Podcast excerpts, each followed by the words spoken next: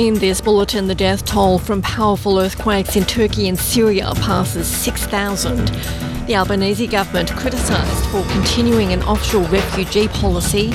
And in basketball, Sydney King star Xavier Cooks wins the NBL's Most Valuable Player Award. With the latest SBS News, I'm Deborah Groarke.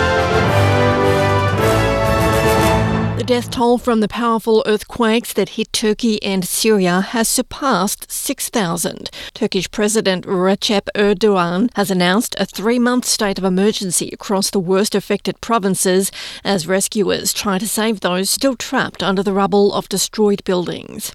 Australia has pledged $10 million in humanitarian aid through the Red Cross and humanitarian agencies. The Turkish president has thanked the international community for their support so far. We have received offers of assistance from 70 different countries and 14 international organizations. We spoke with 18 heads of state and government who called us on the phone. I would like to thank all of our friends who called, sent messages, and released statements to convey their support and offer of help in this difficult day of our country. Economists say a recession is still possible and mortgage holders could face further financial stress this year following the Reserve Bank's decision to lift interest rates for the ninth consecutive time on Tuesday. The cash rate was lifted to 3.35%, the highest since 2012, as part of the RBA's efforts to combat inflation. AMP Capital Chief Economist Shane Oliver says Australians are yet to feel the worst of the pressure to come from these rises. It takes up up to three months for a bank to pass it on to their customers and the customer to actually pay more. And then, of course, we've got the 40% of homeowners with a mortgage who have fixed rates who will really start to feel the pain this year. Uh, so there's still quite a lot of rate hike pain coming down the pipeline, even if the Reserve Bank stopped raising interest rates from now. A booster vaccination has been given the green light for people whose most recent vaccine or infection was six months ago or more.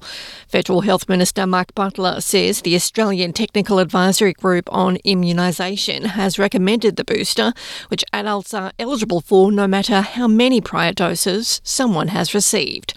Health experts have also recommended a booster dose this year for anyone over the age of 65 young adults who have medical comorbidities, disability, or complex health needs.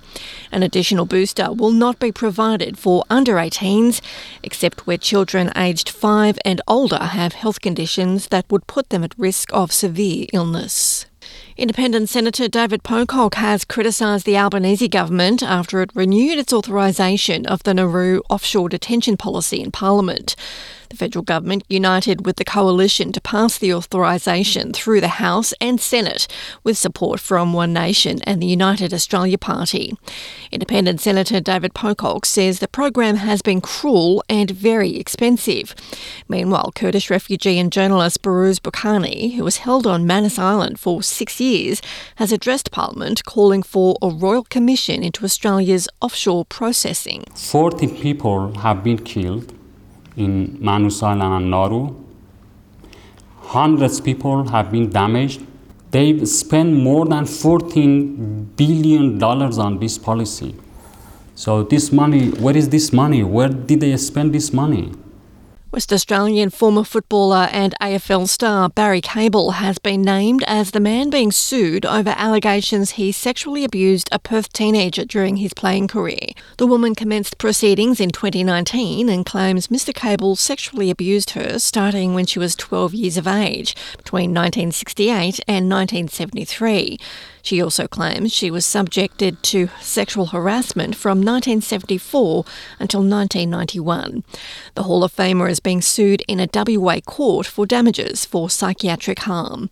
His identity, which had been suppressed, has now been revealed ahead of a five day civil trial beginning today.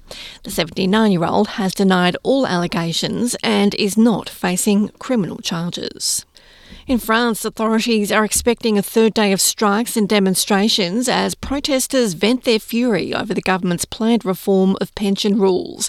The strikes mainly affect public transport, education, and energy at airports. The pension reforms are already being considered in a plenary session of France's National Assembly. But demonstrators like Anne say the changes to increase the eligible pension age should not proceed. I have two children.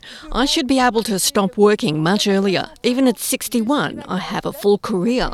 I already have a full pension, except that with the current reform, I should already be working until I am 62. And with the current reform, I will have to delay my retirement by another nine months. This reform is unfair to all women. To sport, and Xavier Cooks from the Sydney Kings has been voted the NBL's most valuable player for the 2022 23 season. Cooks is the third Kings player to win the MVP in the last five years, joining Jaylen Adams and Andrew Bogut. The 27 year old averaged a career high 16 points per game, seven rebounds, and four assists. The Sydney Kings finished top of the ladder and will compete in the playoffs this week, and Cook says he's received interest from NBA scouts. I'm Deborah Groarke. This is SBS News.